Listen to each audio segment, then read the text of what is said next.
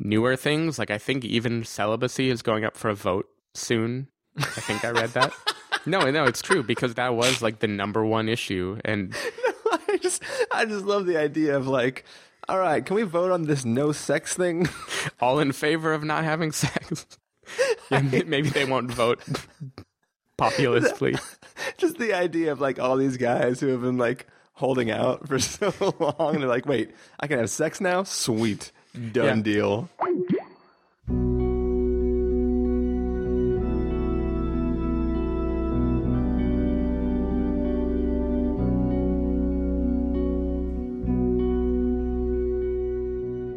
Hello, everybody, and welcome to the Spoiler Warning Podcast. This is review number 384 with our review of Spotlight. I'm Christopher Schnese. And I'm Stephen Miller. And if you're joining us for the first time, the Spoiler Warning Podcast is a weekly film review program. Each week on the show, we're going to dive in, debate, discuss, and argue over the latest film releases coming to a theater near you. This week, we are putting our investigative journalist hats on, and we are taking on the Catholic Church in a review of Spotlight. So how are you doing this evening, Stephen? Not too bad. How about yourself? I'm doing pretty well.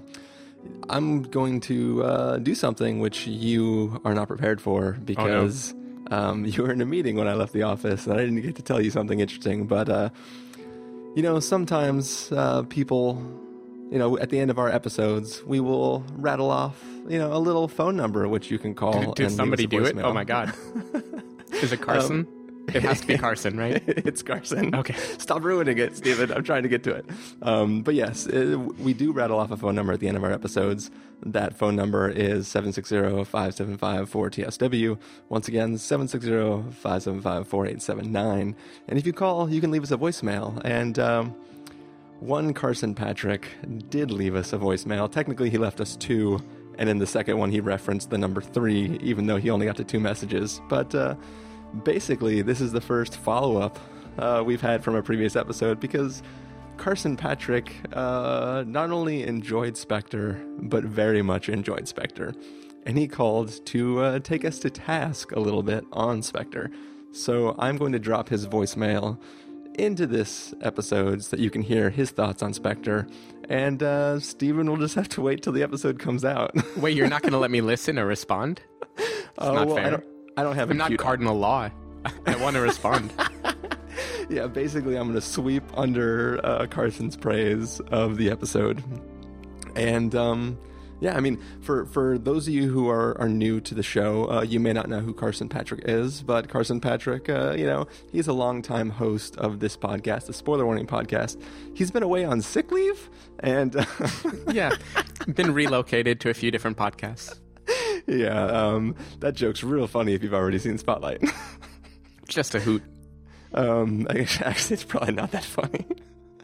But yeah, we're going to play a little clip of Carson Patrick right now. Hey, guys. So I thought I'd be the one caller ever to call in and to do this because I just got done listening to the Spectre review.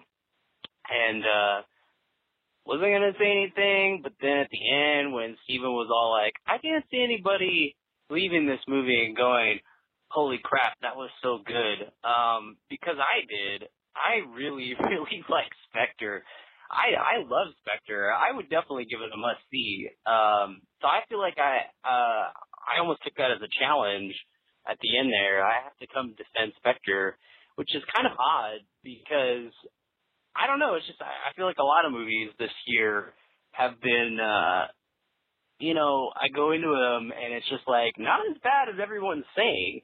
I think Spectre is up there as one of the best cases because, I mean, what more do you want from a James Bond movie? I mean, you go for the action really, and the action's pretty rad in this, and it looks great. Like the last Bond film, Roger Deakins isn't back, but it still looks awesome. And I mean, even Schnee's Runner, you were talking about the plot, of course, in the beginning, and you even described it as, well, it's a James Bond film and there's a bad guy and that's all you need to know. I mean, really, what more do you need to know or want? I mean, in terms of plot, I mean, me, I don't really sit there and nitpick the plot a all that much or care for that. I mean, that's the last thing on my list. But, I mean, there really isn't anything you would want in a James Bond movie. And I think what they have is totally fine. Like, I was never bothered by any of the stuff presented in this movie. I actually thought Christoph was awesome, and yeah, he's not on screen a lot of the time, but, you know, neither was Javier Bardem in Skyfall. And I think that's kind of, you know, what Sam Mendes did with the villains in both of these movies was kind of great, you know, that they're not on screen for a long period of time, and you don't really see them until kind of toward the end of the movie.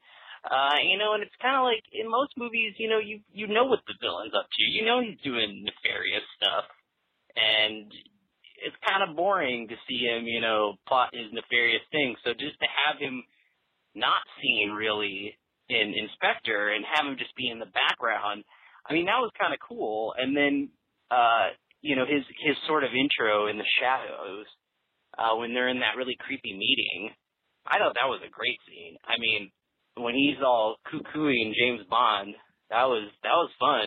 Oh, Jesus, I didn't know how to do this in 3 parts. Anyway, it just ended. Hopefully I got that. But as I was saying, Christoph, I mean, he's great. I think he's great. I thought his crater lair was cool. Him up in there like some hipster cult leader with his, you know, ankles showing, talking about birds and ripping out people's eyes so they can look into skull or something. I mean, that was fun. Anyway. All right. So those were Carson's thoughts on Spectre. Clearly, as you know, Stephen and I were both completely wrong in not enjoying Spectre. And yeah, I mean, I disagree with him on every point, but I like the way he said it. And he's right. We didn't give the cinematographer's name enough mentions in the show.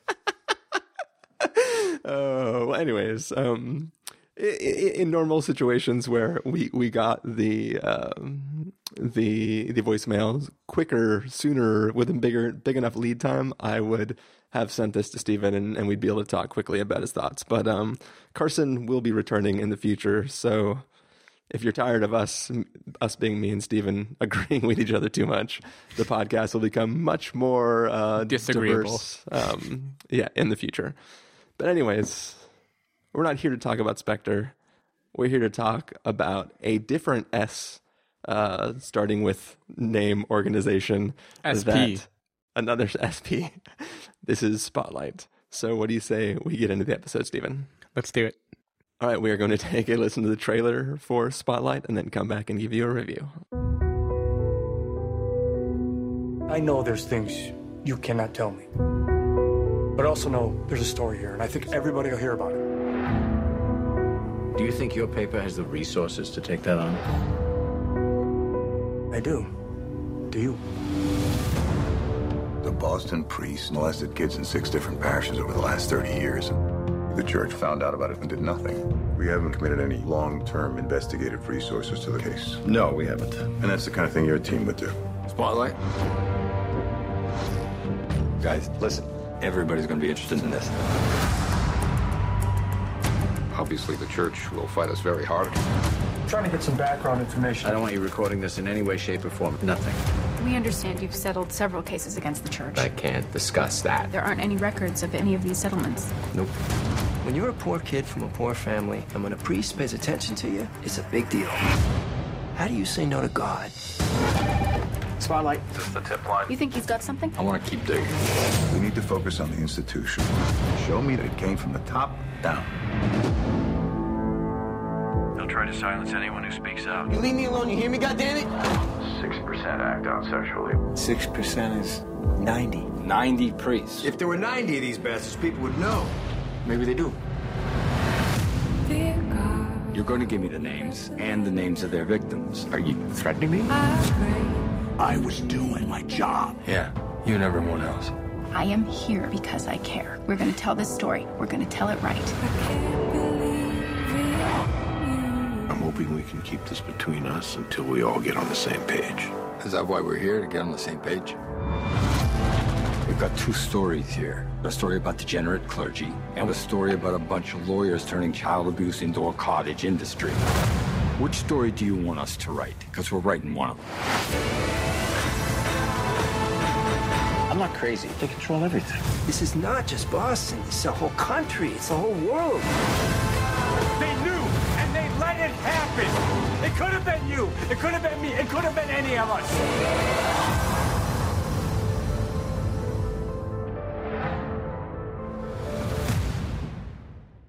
All right, so the movie Spotlight is... let's try that again. Okay, so that was the trailer for Spotlight, which is the true story of a division inside of the Boston Globe that shines lights on big stories that... because you see it because it's Spotlight. And they uncovered a truth about some priests getting involved in some not-so-good stuff in the Boston area. A lot of them. And wait, I've never heard of this. Well, you know why you haven't heard of it? Because the church covered it up. But yes, they uncovered a systemic issue that involves some priests and some children and a cover-up of the things that they were doing. And this is the story of the people who did the investigation and broke the news. So, Stephen. It's funny because I kind of hear that description in, like, the Arrested Development intro voice, like... Now the story of a wealthy family who lost everything and the one son who had no choice but to keep them all together. Yikes. Not the right theme. No, not at all. Yeah, so last year in our recap episode, I had the Dallas Buyers Club Award for a traditionally told, completely straightforward narrative that even if it didn't do anything new or surprising with the form, was just imminently watchable. And I gave it to Nightcrawler last year. And I think I'm calling it now that this movie should be a prime candidate for that this year for me. Okay. And I don't think it's a coincidence that both involved journalism and telling stories. They both have this idea of how do you build a story from scratch, bring people into a world that... Granted, Nightcrawler, not to spoil it, but it gets a little bit more intense, a little bit more action-packed. But in general, it is still a procedural-feeling movie. And what they do really well is just bringing you to a particular time and place and just, making you sit with it for a while. Another movie I'd compare it to is Zodiac. And it's kind of funny, Gyllenhaal and Mark Ruffalo. It's the two went and made their own versions of these movies. Recently. And so what I think this did, like Zodiac, just incredibly well is built tension out of a very straightforward, unembellished story. There's no pivotal moment in this movie where you're on the edge of your seat or you are, waiting for catastrophe to strike. But... every minute of this movie, I don't know, I just, I loved it. I think it's phenomenally acted. I think Mark Ruffalo is probably one of my favorite actors by now. But between this and Foxcatcher, he just does that, kind of innocent, nice guy thing so well. He's very good at being a relatable character. But Rachel McAdams, Michael Keaton, Liev Schreiber, everyone just nails their role in this movie. It also just nails this feeling of Boston as the biggest small town in the world. I don't know if I made that up or if that's its name or the name of another place. But this idea that you have this large metropolitan area where people still do have very particular values and a very particular home allegiance. And in the wake of UPenn especially, I think this is a very kind of interesting story to watch of how can so many ostensibly good people look the other way when something potentially terrifying is happening. And I think this just really perfectly paints that picture, and it paints kind of the discomfort at the heart of the Spotlight story and the trade-off between people wanting to believe in something, people wanting to have some kind of motivational belief in leaders that they can turn to and an institution. And then just this idea of telling the truth at all costs, you know, regardless of how it makes you look or how it makes other people look. Yeah, I just thought the story was extremely compelling. And, you know, you and I both come from enough of a background where I think, like, we find movies that deal with religion and the kind of hypocrisy inherent in it very interesting. Yeah. And so this, other than just the very literal plotline way, it really continued where Calvary left off to me, where it examines faith and corruption in a very measured, non-indicting sort of way. So yeah, I love this movie. I thought it was great. Yeah, I mean, I echo mostly everything you said. It's a well-acted film. Everybody in it's great. You know, the story itself is compelling, though, like, pretty simple. It's like there's an obvious bad guy, and some people were just trying to, like, uncover the truth about what the bad guy was doing. But I think this movie really has to be praised for the fact that it is overly understated, if that sentence makes sense. Because, I mean, I can see a world in which this is really trying to be a takedown of the church, and, like, oh my God, look at these, like, really gross priests, and, like, we'll show them and show how, like, twisted they were and stuff like that. And it's like the film opens with a priest in, like, an interrogation room in a police department place, and there is one, like, sort of like just like an old retired priest that you see towards the end of the film. But besides that, like, none of this really takes place at or around the church. There aren't a lot of big scenes where any characters are justifying their actions. Like, this film is only from the side of the investigators, and it feels, I mean, at the end of this, if you sit through the credits, it has the same little sentence that's at the end of all based on true story films, where it says, like, you know, some of the events may have been dramatized for the sake of making the film or whatever, you know, basically saying that, like, hey, this is a narrative picture and we had to do a good job of making an interesting film, so we may have embellished or time crunched events or whatever. But, like, the plot lines are so understated that, like, I don't feel like any of it was made up. Like it doesn't.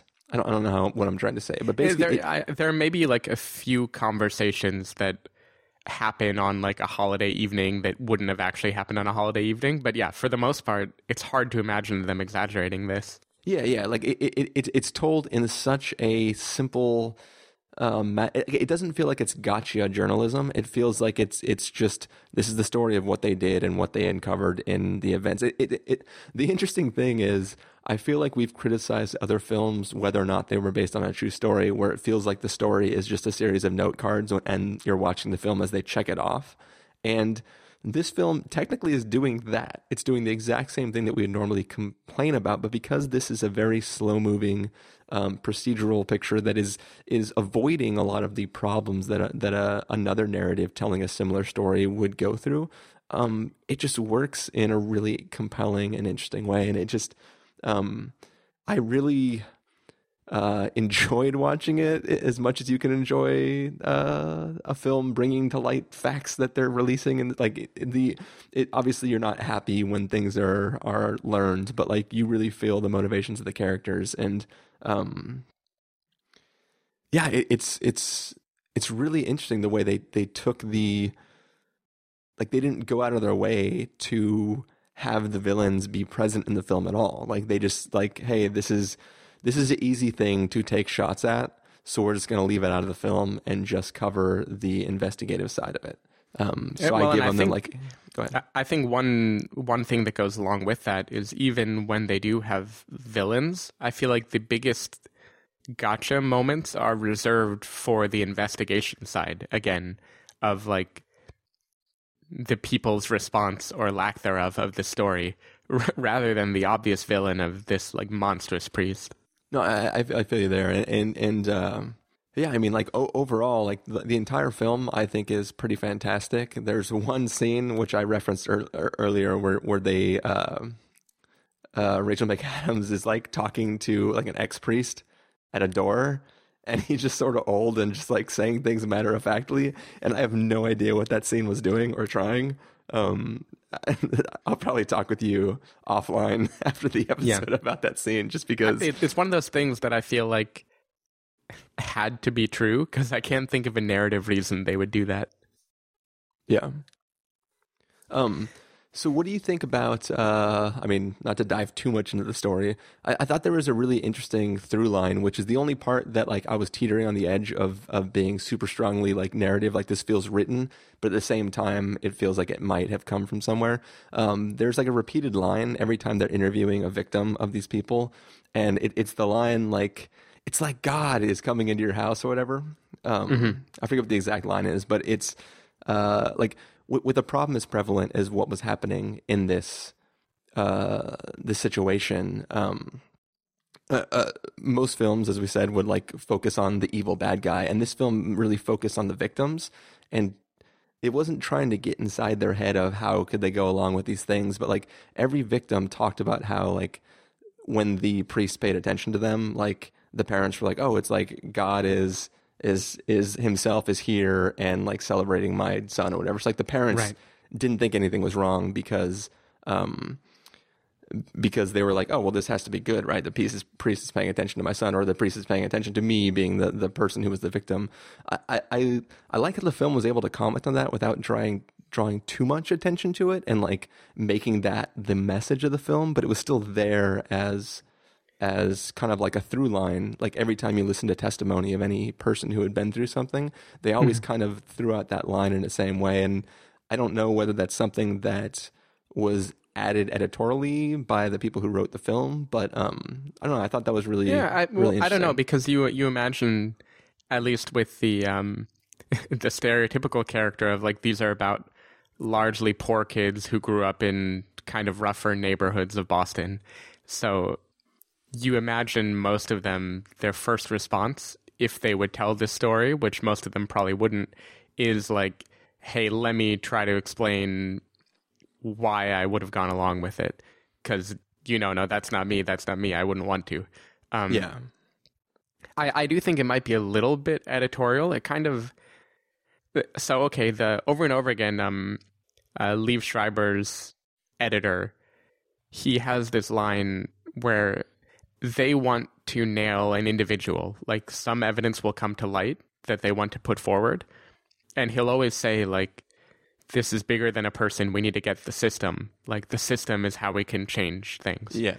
And I think the victim's response of, you allow this because when a priest comes over, it's like God came into your house, and this is why your family is okay with it, and even when things come to light, you don't press charges or you try to not make a scene. That is the system. Like, the system that the Spotlight team is pointing at is more specifically, like, corruption in the church.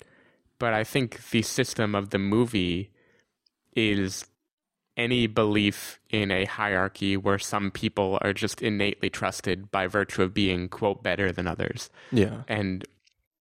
that's kind of a controversial opinion, but the movie understates it so well that I think it does that message more justice than if it had actually gone like religious on it and turned it into some big expose on like 10 reasons religion ruins everything. Like, instead, it really just kind of eats away at you, like misplaced trust and some belief that other people are pious and therefore we can forgive them more easily. Like, I think that's what the movie's really going after.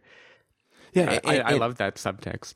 And you can tell that they're not trying to just be, I forget the way you just put it, but like you can tell that they're like, there's no scenes where people are screaming at each other with tears in their eyes saying like, how could this happen, or how could you let this happen? Like, obviously there is talk of like characters will say to other characters, but in a very calm voice, like, you're taking on the church, you know what this community thinks about the church, right? But you never see the community's reaction to what is going on. Like, you like it's not put in your face. It's not a story where like citizens are really pissed at the Boston Globe for taking on the church.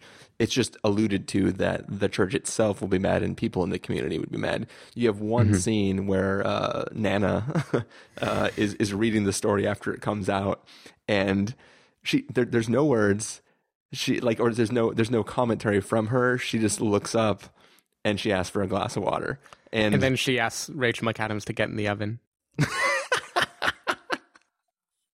Not that Nana. No, but like that moment I thought was really like powerful. Like I thought that was like a great thing because you could tell how much the truth getting out there, how upsetting it was to Nana. But like there wasn't scenes where like Nana was like, if you continue writing the story, you're dead to me or anything. You know, I mean, there's no overly emotionalizing the fact that they're investigating it. Like the investigators are never made to be villainous themselves in that like they're just trying to do something mean to take on the church. I mean, the entire group of people, there's a scene where I forget who it was that asked them if any of them are Catholic, and they're all like, basically they all say they're lapsed. Like this film doesn't make it a like atheists trying to take down the church type of film. It's just a bunch of people who are trying to get to the bottom of a truth of something that that is interesting to them, or not interesting to them. But so I think like one point of comparison here would be Bridge of Spies and how it kept wanting to beat us over the head with the idea that Tom Hanks, by virtue of defending a villain, is hated by the community, and how this is dangerous for his family. And that movie felt so anticlimactic because it never convinced us that he was working for a cause that made sense. It just told us that he was a hero. And this, I think, there's no scenes where Mark Ruffalo has to dive underneath a coffee table as people shoot out his windows. No, of course not, because this movie is very much, I think this is trying to get at a more interesting aspect of human behavior, which is not villains and enemies and people who are just combating the truth. It's like shared, not even delusion, just shared like looking the other way when bad things happen. I think in a very real way, the movie, it is tackling religion, but I bring up like Penn State and Sandusky because it's also about the home team, right? Like the other big thing every character in this movie relates to is baseball. It's the Catholic Church and baseball. These are who you are. These are our community. These are our values. And Liev Schreiber, the Jewish editor who comes in, shares none of those things. And I think that's the idea, is that an outsider can walk into this world and immediately see this is a story worth pursuing, this is a big deal. And everyone in there, they aren't actively evil or suppressing the truth. They just have all kind of like implicitly agreed that we're not going to look at things that might make us uncomfortable. Yeah. And it's also... go ahead. Just that I think that's a much more subtle and interesting point to make. Yeah, and it's also not. It's not all just we're going to look the other way. It's like half the people are very much like, well, we can't affect this in any way, so why bother? Like, it's just going to get swept away, so it's not worth our time since we won't be able to do anything. So it's like a combination of like, first they came for whatever, like a little bit of that mixed with like literally wanting to look the other way because it's not like this can't really be true because, I mean, this is this, Yeah.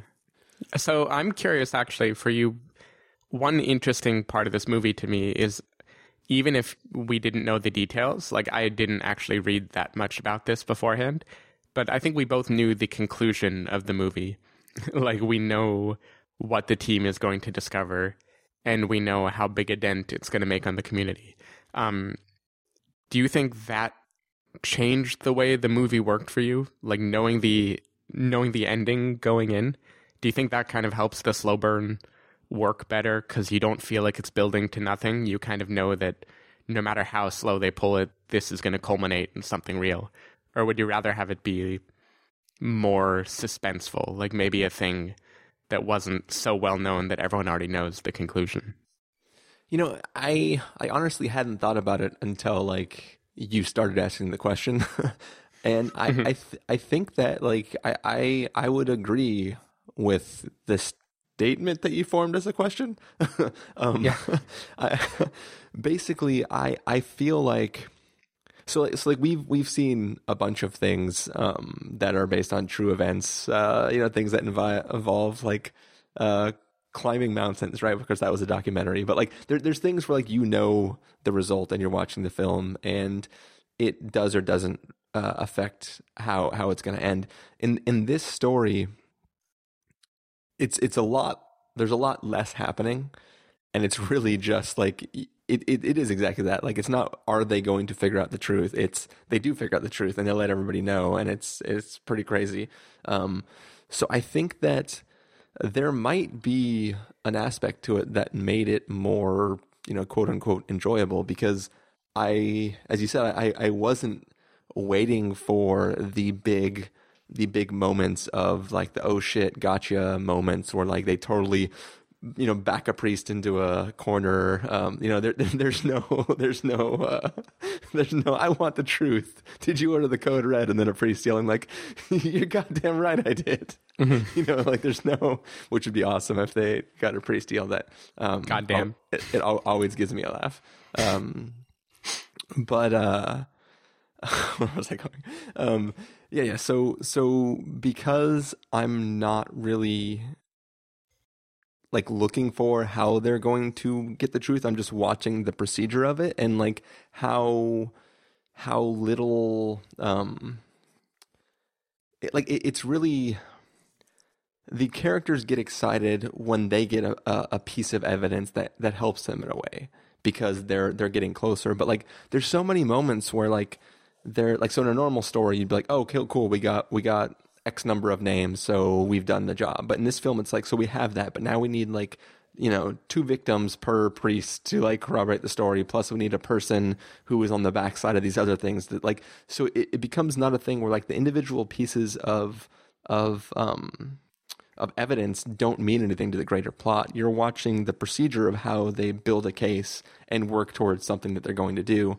You don't even get like a scene of like, you don't really know anything about the article that really gets published because the film ends with it being printed and being delivered. Right. And then you get the title cards that talk about like the total of the other stories that came out afterwards because of what they discovered during this process. But yes. And I think a part of me was like immediately disappointed by that because I wanted the relief of seeing what happens next, like after all this comes to light. But the more I think about it, the more I think ending on a title card is great for this movie because the story of the movie is doing the investigation and making the story come to light. It isn't like a grand thing about how they fix the community or anything. Yeah. It's that's not the story. That, like, okay, so here's I have like 2 questions that I want to run by you. I'm going to start with the easy question first, which it's not an easy question. It's the simpler of the questions, but it's not necessarily easy to answer. So my question to you is, so this film is called Spotlight. It's a story that people have already heard about. Like, it's not going to like, oh, you talking about what, priests molest children? That's never happened in my life. So it's really a story about this group within the Boston Globe. And in the context of the story, like around this time, you know, Liev Schreiber was coming in to talk about cuts and where they could tighten things up and make their newspaper important to its readers. This film is talking about like newspapers dying, right? Yeah. In a way that is like people are talking about that nowadays because everything's going online and stuff like that. So in a conspiratorial way, I guess, does it feel like this story is less about the case and more about the need for journalism? Like old-fashioned like reporting in the community as opposed to like online, whatever, where people aren't anywhere near the stories and they're just writing X number of words per article and just publishing them. Does it feel like in a way like this is why we need the newspaper type of story in a way. I think it definitely does, and I think it's very successful in feeling that way. I mean, this movie is all about good old-fashioned journalism. Like, there are so many scenes that show Mark Ruffalo and Rachel McAdams interviewing people, and they're trying to get across their method. Like, they always repeat the first name of the person they're talking to. Like, that is a very big thing in the movie that they keep doing. Yeah. They sit with people, they understand them, they've lived in this city, and they relate to them. They draw conclusions based on things that they remember from their own childhood. Like, this is very much about why a thing like Serial might not have solved this case. It's about, like, people within the community rising up and telling the story that they want to tell. And so I think it definitely made me appreciate and long for more of that kind of journalism. I mean, I don't think it puts it on a pedestal in a kind of manipulative, conspiratorial way. I think it's extremely realistic in why people need this. Like, you need a newspaper that will run the story that will never be the clickbait. Like, the newspaper that can invest 1 to 2 years in investigating a thing that might not pan out. Yeah. And it's very hard to imagine the BuzzFeeds of the world sending 4 people to interview people for 2 years in the hopes that they... And the big unimaginable thing and the big difference of Liev Schreiber, which weirdly he comes in being painted as if he will be the guy who is enacting budget cuts. And then his actual character in the movie is the opposite. He's the guy who is foregoing the quick and easy story, like foregoing the clickbait. Yeah, to wait for the real thing to come to light. This priest molested a child, and you won't believe what happened next. Oh, God. That's the BuzzFeed and 89 article. Related stories. With a gallery. No. So anyway, I think I think that is definitely a purpose of the movie, and I think it's a great purpose for it to have. Okay, so next my other question, this is either going to be, I'm either lobbing a softball at you or I'm throwing you a curveball. And we'll find out which one it is. But oftentimes when we review films that have to do with real life subjects, you do mostly, I'm assuming because of curiosity, you spend a little bit of time researching the backstory and reading about the fallout and things like that. So we talked a little bit about how one of the narrative through points of this film is there are characters who are constantly saying, like, no, we have enough to publish now, but we'll just be taking on one guy. Like, we want to take on the system. We want to make sure this can't happen to people again. I'm aware of this story because it was sort of a big deal when it came out, but it was also sort of a punchline. I mean, like... For like sure, it definitely became a punch. I mean, this is when Catholic priest became, like, the butt of the joke that means, like, a creepy pedophile. Yeah. So that in context, what do you know what the fallout from this story was? Like, besides making the cover-up and the scandals, aware to the people of the community that it was affecting the most, and... So, I mean, obviously, the main thing that it accomplished was an immense amount of people coming forward with the truth once they realized that this was happening to a lot of people. Like, a lot of victims came forward and shared their stories. And there, like, that aspect of it, from the people who were affected, a lot came about because of this. But was there any sort of thing put in place to change the way the system had allowed this to happen? Or... is this, like, because the film definitely paints this as a systemic issue where, like, a large percentage of people were likely... Right, 6%, I think. Yeah. So I think I did not do my normal Wikipedia investigative journalism before watching this. So Stephen didn't engage in any spotlighting? No, I didn't spotlight this one. But... I remember a bit. I mean, one thing we both know because the movie tells us in the title cards which is kind of like a cynical note, is that the cardinal involved, he was relocated to one of the highest positions in a holy church in Rome. Yeah. So at least in the major promotion. Yeah. And so at least in the immediate aftermath, like, no, it did not change the system in any way. I think what it did do, you could look at Calvary as kind of like one of the aftermaths of this movie, is it did cause massive disillusionment in the Catholic Church.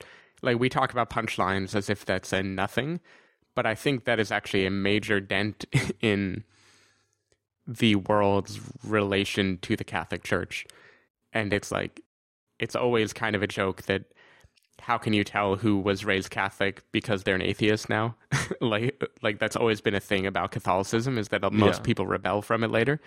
But I think this definitely accelerated that rebellion. Because if you have a form of belief that hinges on these people being wholly appointed by, you know, Jesus chose Peter to lead the church and he chose the popes and they chose the holy priests, like, this shoves a big, like, wrecking ball of democracy into that and says, hey, these people aren't perfect by any means. Look at the shit that they did. Yeah. But no, I think now Pope Francis is starting to talk about newer things. Like, I think even celibacy is going up for a vote soon. I think I read that. No, it's true, because that was like the number one issue. And no, I just love the idea of like, all right, can we vote on this no sex thing? All in favor of not having sex? Yeah, maybe they won't vote populistly. Just the idea of like all these guys who have been like holding out for so long, and they're like, wait, I can have sex now? Sweet. Done deal. But it is true. I mean, that, like, the psychologist in this movie is talking about that as one of the big roots of the problem, is that he said something like 57% were having sex despite this rule, and what it created was this like kind of shady system of looking the other way and secretly doing things. Yeah. But yeah, the short answer is I don't know. It was a soft curveball because I didn't look it up. Yeah. It was mostly it was just a curveball because I was basically saying like, Steven usually looks this shit up, but he didn't this time. No, I thought about it. A little too depressing to read into. I can assume by the way the title cards happened that if some grand restructuring of the church were to take place, they would have mentioned it by now. But I did hear, I think it was one of the like black spots in Pope, I'm just going to go out on a limb and say John Paul. I don't remember who it was. The current Pope at the time, this was a pretty big deal for them. Yeah. And I think it was looked back as a like big dent in the legacy that maybe led to the current more progressive style of popehood. And also, regardless of whether like the system in the church changed, I mean, part of the reason this was allowed to happen is because in the few cases where people did come forward and raise allegations against the priests, they were like arbitrated or whatever by like a third party who wasn't part of the official legal system. So there was no like, this wasn't filed with the courts. It wasn't handled there. It was done inside rooms somewhere where people agreed that like, oh, you sign this, we won't talk about it. Here's a few bucks. Shh. Yeah. You know, so Billy Crudup was definitely disbarred after this. Just the actor. He has the face. Yeah, pretty much. But like by I would assume, I would hope that after these stories came up with like such the high numbers of both victims and perpetrators, that the next time a case like this happened and the church said like, hey, how we just settle this in our offices, they probably said hell no. Yeah, definitely. I think hope. For sure it, I mean, now maybe because it is a punchline, everyone recognizes that this is a fact that happened. So I think the system of a city that would look the other way and cover up, or, you know, the PC word right now is victim shaming, I guess. I think that's part of what was happening there. right? Of like, don't talk about this, don't bring it up, you must have been involved somehow. Yeah. We can definitely see that changing. But yeah, the movie doesn't make the case that the team enacted change. It's only that they did something they thought was right and followed it to its conclusion. Which is why I think this is more a movie about journalism than about go team, here's a motivational story about what happened. Yeah. I think it also tries, in that vein, to have a few character arcs that in general didn't work for me. I don't dock the movie because I think its point was hardly the character evolution, but it has little things like Rachel McAdams, you mentioned her nana, she goes to church with her every week, despite not believing in anything. And I feel like the movie points to something like that, or Mark Ruffalo's like former religiousness, as if it were building mini character growths of how these people respond to the thing they're investigating and kind of grow and change because of it. But I feel like they were so minor and subdued that they maybe didn't need to waste time bringing it up. I think that was maybe less there to build their character and more to build an idea of what the community was. I mean, you already talked about how, like, in Boston, there's, like, you got the church and you have baseball. And by alluding to the fact that they grew up in that same way, it sort of leads to the fact that, like, everybody could have been a victim. So the people who weren't a victim, nothing they did of in and of themselves prevented them from being a victim. They weren't the quote unquote lucky ones, right? Like they weren't the ones who the priest took a liking to or whatever.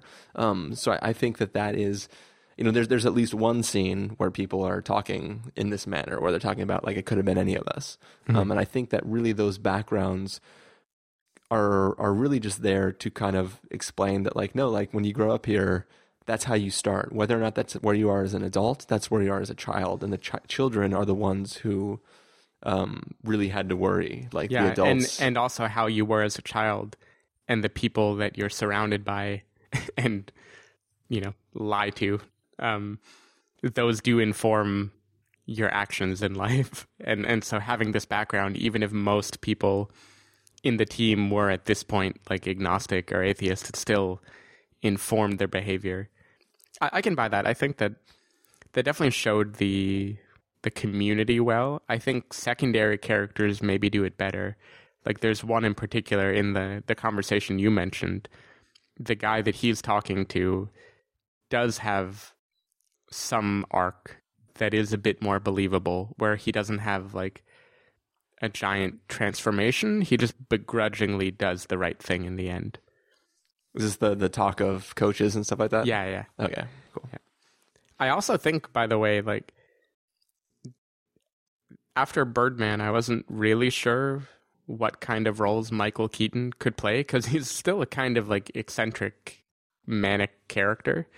I think this movie nailed the kind of role he should play. He was so believable as this, like, this kind of rough-talking investigator who still has his integrity but knows how to like pal around with his friends from the good old days. I thought he was a great character. Well, there's even that scene where like at the beginning of the film he's sort of soft-spoken and stuff, but like there's that scene where he's standing at a little bar at an event with a guy, and the guy, there's something to the effect of the line of like, oh, this is the whatever your name is that people always tell me about that I've never seen. Mm-hmm. And it's like he's always very jovial, like this is fun, we're hanging out, like we're good, I'm a very soft-spoken man. But then like when he has his eye on something, like he will ask you the question that you expected maybe would be kind of lobbed to you, but it's not really anymore. Yeah. And John Slattery is just his character on Mad Men again. But it works great for the movie. I'll take your word for it, because I have not watched it. This movie I saw, Mad Men, I haven't watched. You should get on that. I'm sure I should.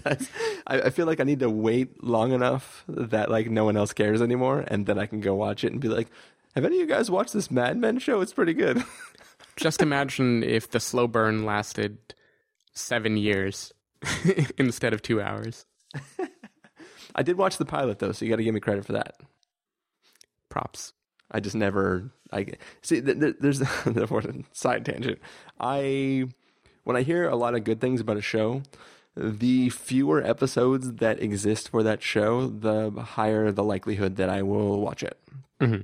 So when everybody is like, "Oh my God, Mad Men, so good," and there's already like a ton of seasons, I'm like, when am I realistically gonna watch this? Like there's, it's just it's untenable. You know what I mean? Untenable. I have to wait till other shows all complete their run, and I'm in like a drought for things to watch, and then I'll just like mainline a bunch of episodes or something. Mm-hmm. So you're saying it's just too massive a situation that you'd rather look the other way than try to dig into it. Yes. Well, how many does it have? Like 87 episodes? Probably something close to that. Yeah, I'll look the other way. Anyway, should we get to our verdicts? Yeah, let's get to the verdicts. Stephen, if you're going to give this a must-see, a recommend with a caveat, a wait for rental, a pass with a caveat, or a must-avoid, what would you give it? Must-see. I think it's just a wonderfully executed, smart movie that doesn't overshoot, doesn't over-dramatize. I don't know. I love seeing, I would call it a classical type of movie, like a 12 Angry Men type thing. I'm glad that they are daring enough to make this movie now with all these leads being in a kind of subdued procedural instead of in a massive Southpaw style drama. Yeah, no, it's a great movie. Yeah, I'm going to give it a must-see also. I think that this is a fantastic film, and it's I could see it going so wrong in another person's hands where they really want to like dramatize it more than the situation itself is deeming. This is really a film about the process of looking into something that is a really big deal, as opposed to like just the totally wrecking people with, you know, like there is nobody who this journalism is done at the expense of. It's not about taking down people. It's about protecting people and about letting truth out that will ultimately help those who have already been affected, as opposed to like, I'm going to take on big business and show how like they're corrupt or whatever, you know, like this is a story that's really about, it's about the art of investigation, I guess. Yeah. I think one very smart thing they did, because we both mentioned you called it like dramatically understated or overly understated, like they really didn't hit the points too heavy, and I think it's because like how do you tackle a subject like pedophilia, something so terrible, so known to be terrible and known to make monsters out of anyone in the public eye, and yeah. I think the one kind of daring way to tackle it is to trust that we know it already and to focus on other things. Kind of like why I liked Room, actually, that it took such an obviously terrifying thing and decided to focus on other details instead. Yeah. Cool. Well, that is our review of Spotlight. Stephen, if people want to find you throughout the week, where can they do that? You can go to twitter.com/sdavidmiller or sdavidmiller.com. People can find me at ChristopherInRealLife.com or Twitter.com/ChristopherIRL. You can find the podcast over at thespoilerwarning.com, where you can get a bunch of the back episodes of the show. If you want to know when the episodes go live, you can follow us at Twitter.com/SpoilerWarning or Facebook.com/TheSpoilerWarning. If you want to get a hold of us directly, you can send an email to fans@thespoilerwarning.com. You can use the contact form on our site, or you can do what Carson Patrick did, and you can leave us a voicemail at 760-575-4TSW. That's 760-575-4879. Music for the episode will come from the soundtrack to Spotlight, I guess. You know, that very recognizable soundtrack. Yeah. If I can't find a soundtrack for it, or if it's not available yet, then it'll just be the sound of a printing press. But anyways, no, yes. No, you should play, what's the Dropkick Murphys song? Shipping Up to Boston. Sure. I totally know the song you're referencing. How would you not know the song I'm referencing? That's like right in your alley. It might be in my alley. I don't know. I maybe I've heard it before. All their songs sound the same. It's racist. It might be. Anyways, yeah, thanks for joining me, Stephen. Thanks for having me. Thank you guys all for listening. Go ahead and leave us a review or a rating on iTunes because we would much appreciate that. And we will catch you later. Bye.